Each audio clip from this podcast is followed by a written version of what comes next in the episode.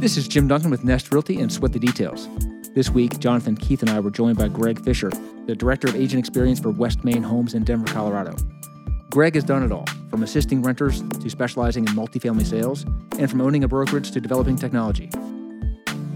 Greg is responsible for leading strategy, technology, and growth at the rapidly expanding Colorado brokerage, negotiating and implementing new products and services, recruiting and retaining local talent, and developing innovative programs that support the company's expansion goals, as well as assisting agents in growing their volume and maximizing productivity. We had a fantastic and wide ranging conversation that we really hope you enjoy.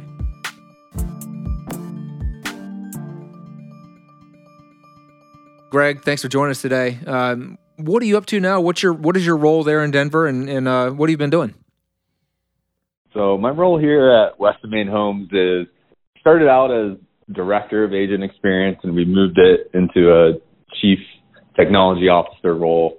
Um, I'm doing a lot of different stuff. I mean, I definitely manage our technology stack here for a brokerage of 110 agents. Um, we've got four offices, so I spend a bunch of my time making sure our software is working, trying to find cool new software. Um, I'm a managing broker, so I work closely with our agents, um, and also kind of work in the partnerships and like business development space um, of this small independent brokerage in Denver.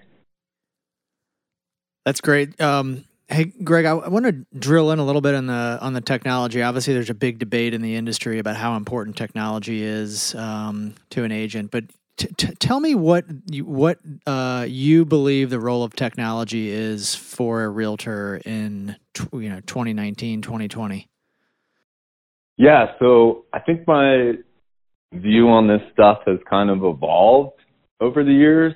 Uh, it was interesting you know 10 years ago technology whether it was websites like zillow or new transaction management systems were really kind of all the rage and we're going to be game changers um, for agents' business. And I've just kind of come to a place now where I think, um, you know, it's very roots oriented. Like our realtors are cool, important members of their community, and their community is not only their neighborhood, but their friends and their family and their family's coworkers and friends. And so I've kind of come to a place where I think um, the most important thing for our agents is being great at relationship marketing. And sometimes the way we do that is through tech.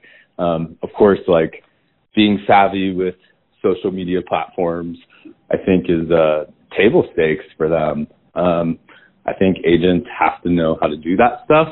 Um, but it's not like we're out here working on flux capacitors and making spaceships that are going to change the game of real estate. Um, I think all we're really doing is trying to make sure our people are tech literate um, and capable of communicating. So, um, what I've been trying to do lately is really synthesize and break down and, and sort of take all of this stuff to its bare elements and just remind ourselves the mission we're trying to accomplish, which is creating compelling marketing for people that we know and just being awesome at transaction management. And so that's really those are the two pillars that I really think are the most important today.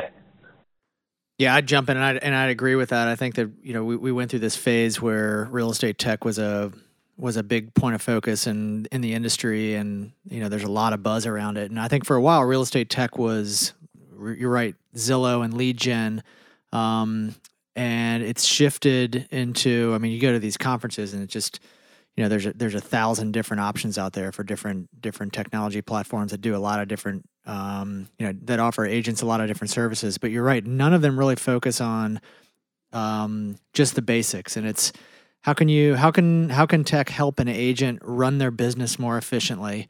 And how can tech help agents build relationships? And those are two big components that i don't think are being focused on a lot by vendors because um, it's not that sexy. Uh, so, um, so yeah, we, we're in total agreement with you, and I think that technology you can you can you can over um, expose agents and over well yeah overexpose agents to technology and really um, you know agents start to freeze. If you give them too much tech and you and they're focused too much and you, you stress the importance of tech too, tech too much the agents just start to freeze. So i like your idea of just having you, you know your vision of being of having agents just be tech literate. It's it's really smart uh, and not trying to um, you know not trying to overextend yourself too much. So kudos for that. What what would you say is you know what would you say was the most underrated tech and overrated tech for for realtors? Oh, perfect. I think the underrated tech and something I'm really hoping we'll be able to solve soon with the consolidation of the showing services is um, I think the showings tech is so important because you collaborate between the agent, the office, and the client um, to make sure the showing process goes smoothly, everybody's informed. And one of the big things that I miss from the operator standpoint is I really don't have great visibility into how many showings our agents are performing, how our listings are doing. I can go in and pull that stuff out, but to me, um, those are some of the most important metrics that exist. Is I love to see if we're sort of meeting a threshold of how many people are out and about in the community, and then even more importantly for a firm is how are our listings performing, and so I think just having a very smooth and seamless way um, to select all of those options that people need to be mindful of um, and getting homes exhibited to the public and to actual consumers out there is so important. I don't think it's bad, but I think if I was going to spend my time and effort on something that would change the way I view our business, it would be that. Like, um, I would love to be more dialed into our low performing listings and maybe activate advertising and campaigns um, that sort of bring those listings back to the top and that sort of thing. So I think um, showings really could use um, some innovation. Um, on the overrated side, it's definitely lead gen. I mean, I just I think we're at the very end of um, and there's a whole bunch of different ways that lead gen comes through. But I, what I what I mean when I say that is Google Ads for cities and real estate in those cities, um, and pointing that traffic to a software platform and charging agents a bunch of money to feel those things. Um, there's just so much missed in those connections. What we're missing is, um, you know, we know consumers still don't understand how real estate works, but we're in such a rush to make it so quick and easy to just be looking at listings online and then connecting them with someone. Um, and we're just missing so much in the middle um, of how the process works, how to select um, somebody that's going to provide agency for you, um, and how to do all those things. And so I think that's the most overrated thing. I think if anything added to the confusion surrounding traditional real estate and how it works, um, it would be lead gen technology for sure. Greg, if, if I can ask you to kind of go back to the the showing data, because I think it's, I agree with you that there's a lot of information that can be gained from learning about who is showing the properties, what's what's going on. I'd, I'd like to ask though, you know, if you look back five years, seven years at, at the information that realtors were sharing and are now sharing, either voluntarily or involuntarily through through some of the through the different technologies we use. What are the what are the psychological hurdles that are going to need to be kind of jumped over. So I mean, uh, you know, when I ask that, I'm thinking, you know, in showing, I don't necessarily want everybody knowing how often my listings have been shown. Sure, I want to know how often theirs are shown, but what is it going to take for people to share that data, for brokerages to to share within the in the brokerage or outside of the brokerage, or how do we how do we begin to start collecting enough you know support for that type of of information to be shared, or what's what are we going to need to do to overcome that? Yeah, that's fair. That's a good question. Um, I guess there, you know, it has to be anonymized, perhaps in a way. I mean, opening these things up to discussion is step one. Um, you know, in committees, in conversations like this, um, right? Like we don't want to isolate or um, anybody or expose data that they don't want to have exposed, but at the same time, we have to be able to talk about how the whole market benefits when we share information. I mean, that's the entire premise of the MLS in the first place. So um, I think showing data as an extension of the listing data that we commonly share in the MLS. Um, so there has to be a way. There has to be a way to be able to say, you know, three bed, two baths in this zip code, built in this year, right? Like we can pull some of the basic characteristics if we need to. Um, and that's more for like if we're sharing amongst brokers or whatever. I mean, me as the broker and operator, um, and our other leadership staff looking at that stuff. I mean, of course, I need to know exactly which listing. Um, but I think you're right. If we're exposing it to the market and sharing with competitors, um, there probably is a way we need to kind of mask or um, truncate some of that data. Um, but I just think it's so important. I just think it's so valuable. I mean, what people are trying to sell now in the technology space is that web traffic is so indicative of forecasting the market. And I just don't actually believe that based on my years of experience working in real estate search. I don't think that search has a direct correlation, but I do know what does have a direct correlation. It's showing. Um, so I think it's that important. Yeah. So I, I will say, Greg, years ago, we, uh, we engaged with our local association with a lockbox provider to to give us every 30 days we got a dump of how many lockboxes were open on every single day within um, within a time period and our feeling was you know we look at sold data as the most important thing in our MLS to know and see what's happened you know in terms of of traffic and and volume right but in order to predict closings you need to be able to see how many contracts have been written and our feeling was to be able to predict how many contracts are going to be written, you have to see how many houses are being shown, and that is is you know lives in the lockbox data. Um, and it was it was fantastic. I mean, you had we. I mean, I remember looking at one day where we had a crazy, you know, 15 inch snowstorm, which in Denver may not be a whole lot, but in Charlottesville is is ginormous. Um, and we had one lockbox that got open in the entire MLS in one day, and it was hilarious to to see things like that. But you you would be able to look at trends within kind of two week time periods and see people are showing a ton more properties than they had been you know the year prior. And this is what spring looks like or we could track when spring was when that selling season was starting and when the the kids are back in school and the parents are starting to think about moving in that fall bump. We could we could see when it was occurring and with what kind of level of of intensity.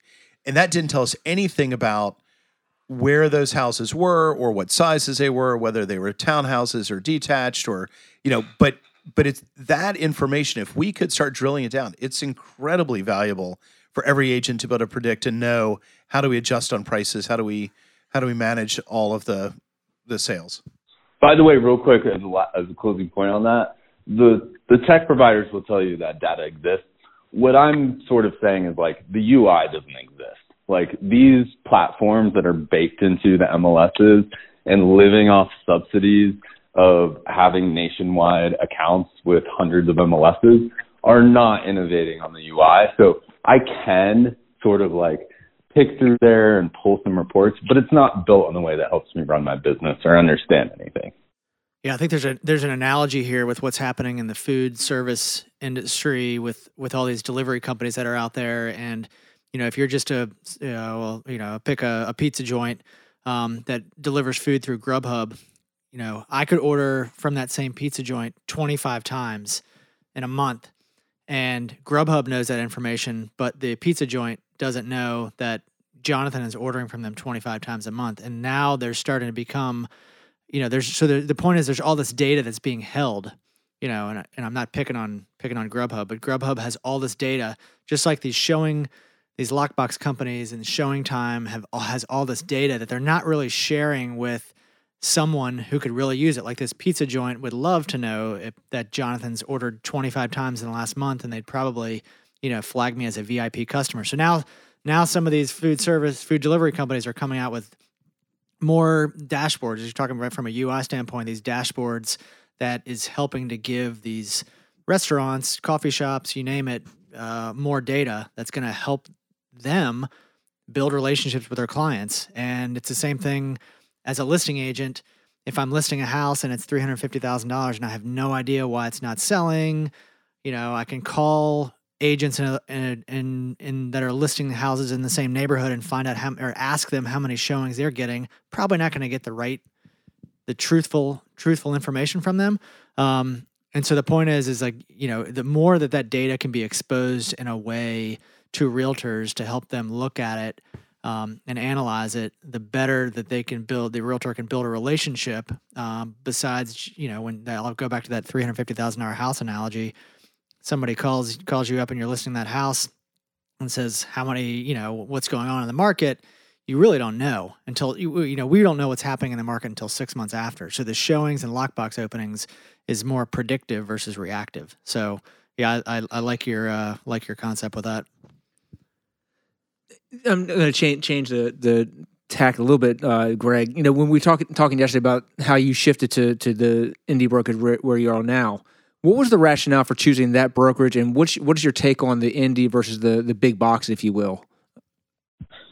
Yeah, I I just love indie brokerages so much because I feel like the kind of person that goes out there and says, "I'm going to start a business in my community and I'm going to create its origin story from scratch is the type of person I want to work with. I just think it shows so much grit and resilience um, and a, a, desire to compete. Um, and then I also think it is one of the best mediums to collect other people who are community minded and focused, um, who want to work with entrepreneurs um, who are providing services to the community. And it's not that big box brands don't do that, um, but they come with so much baggage attached to them. And I just think an indie brokerage has this amazing opportunity to decide um, what it's going to be, what it's going to stand for, what type of people are going to be there, and really make it contextual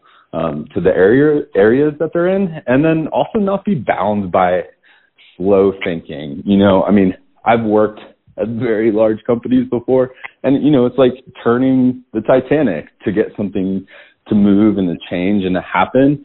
Um, and I just, I don't know if we have time for that.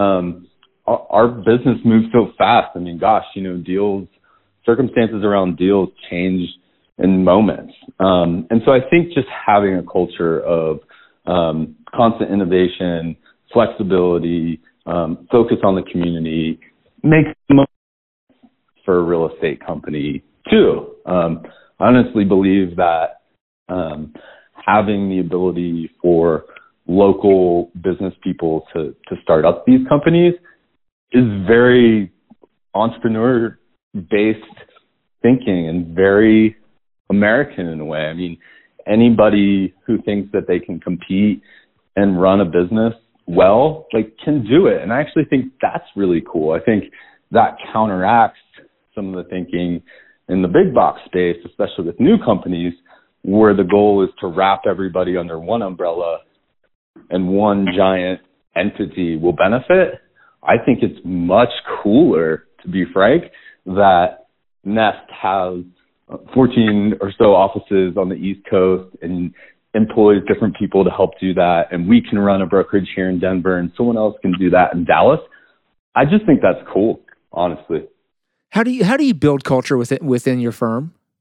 I mean, you, you, you talk about culture and community service and everything. You know, how how do you facilitate that across your 110 agents and four offices? Have to show up. Um, you know, it can't just be lip service. It can't be headlines on marketing or on recruiting. Um, you have to be there and create experiences um, that agents remember and that matter to them. And that means showing up from a managing broker perspective and helping people navigate complex transactions. It means actually showing up in the community, donating time, donating resources, um, and participating. Um, it means having standards of who actually gets to wear the jersey. Um, I think sometimes brokers and owners are, are so happy to pass out jerseys to whoever walks in the door and flatters them. And the people who work for you see that. Um, the people that you hire are a reflection of them. And so I think um, having those standards of what kind of person and what level of professionalism they're going to exude and how they're going to represent the company.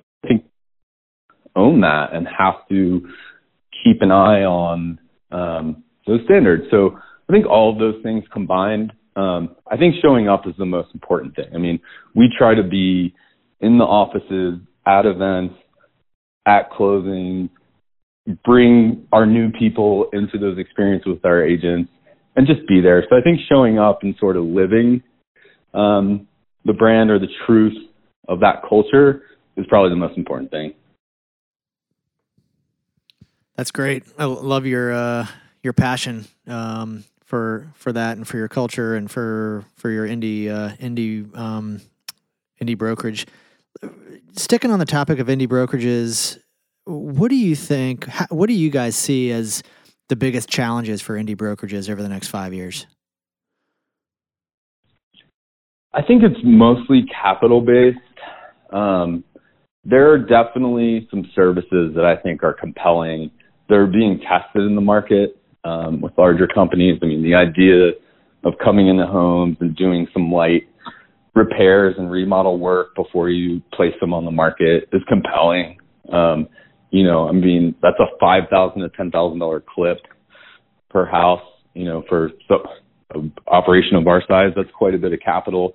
So I think access to capital is going to be one of the big ones. Like, how can operations um, of our size and similar to yours um, react quickly and maybe get access to a half million dollars or a million dollars to launch programs like that? Um, because a lot of times indies are bootstrapped and running off um, the revenue that they earned last year, and so that's really a big one for me. Like, how can we test some new services that require capital? And I think if disruptors or new entrants into the space have shown us anything, it's just that wow, you really can have an impact if you dedicate some capital and, and try to create services for people when it comes to housing. Um, so I think that's it. I think um, if indie brokers could figure out a way to get very easy capital to maybe try some of the things that have already been tested and look compelling, um, I think that would be awesome. I also think um, the biggest challenge to indie brokers and everyone else is just going to be explaining the services that they offer um, because study after study continues to come out that says consumers don't understand how our business works. Um, so if anybody's going to get it right, I think it's going to be indies. Um, so I think explaining what our services are in a very clear, articulate way is is probably another you know big challenge and opportunity coming up.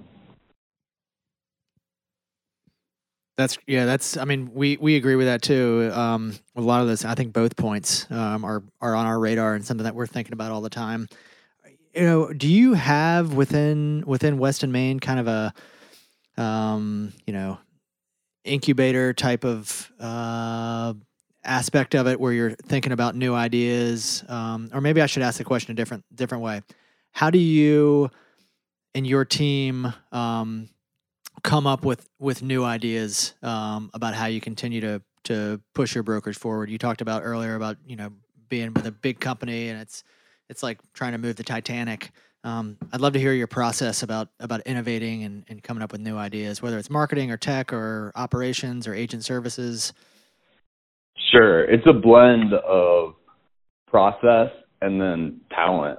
Um, working backwards, I mean, I'm just fortunate enough to have talented people that know how to execute and ship that I get to work alongside. Um, and that's critical. I mean, there are so many ideas and people with projects that they want to hatch and nothing ever gets done. Um, and that's definitely the most important thing is having people who know how to bring something from start to finish um, is the most crucial thing. And then carving out that time. Um, so we carve out time to look at past performance, um, question what we could do differently, um, sort of do retrospectives on um, a quarter or an actual business process that we did. Um, we like to kind of put all of our managing broker feedback together and see if there's common trends that are causing problems for our people. And then just staying super plugged into um, what's happening in the rest of the industry to give us ideas, test thesis, or to write something off that we don't think is going to work. So it's carving out the time, um, but I just wouldn't underemphasize um, how much it means to have people who just know how to bring projects to the end state. It's the most important thing. Yeah, we talked a couple months ago in when one of our podcasts with someone, um, and one of the big focuses was execution, and it really is like you know anybody can come up with ideas, but how do you execute and how do you bring someone to the finish line? So, um, that's great. So, last question here, and, and thanks again for uh, for joining us. But last question um, for you is: This podcast is sweat the details, and you know we're, we're we can tell at West Main that you're focused on details, and at Nest we're focused on details. What's the one detail that you're sweating? You wake up every morning. What's that one detail that you're sweating every day? Is everybody pumped about what they're doing? Because enthusiasm is contagious and can completely rub off and multiply and is an exponential force. And so having people who are excited about the work in front of them, that's what I sweat every day. So I try to keep people pumped. That's fantastic, uh, Greg. That's a probably one of, one of my favorite answers that we've had so far. Um, I really appreciate you taking the time uh, early on a, a, Denver morning to chat with us. Um, fantastic conversation, but I want to say thank you so much for for taking the time. Thanks for reaching out to me. Um, it was fun. Great chatting with you, Greg. Thanks. Thanks, Greg. Have a great day.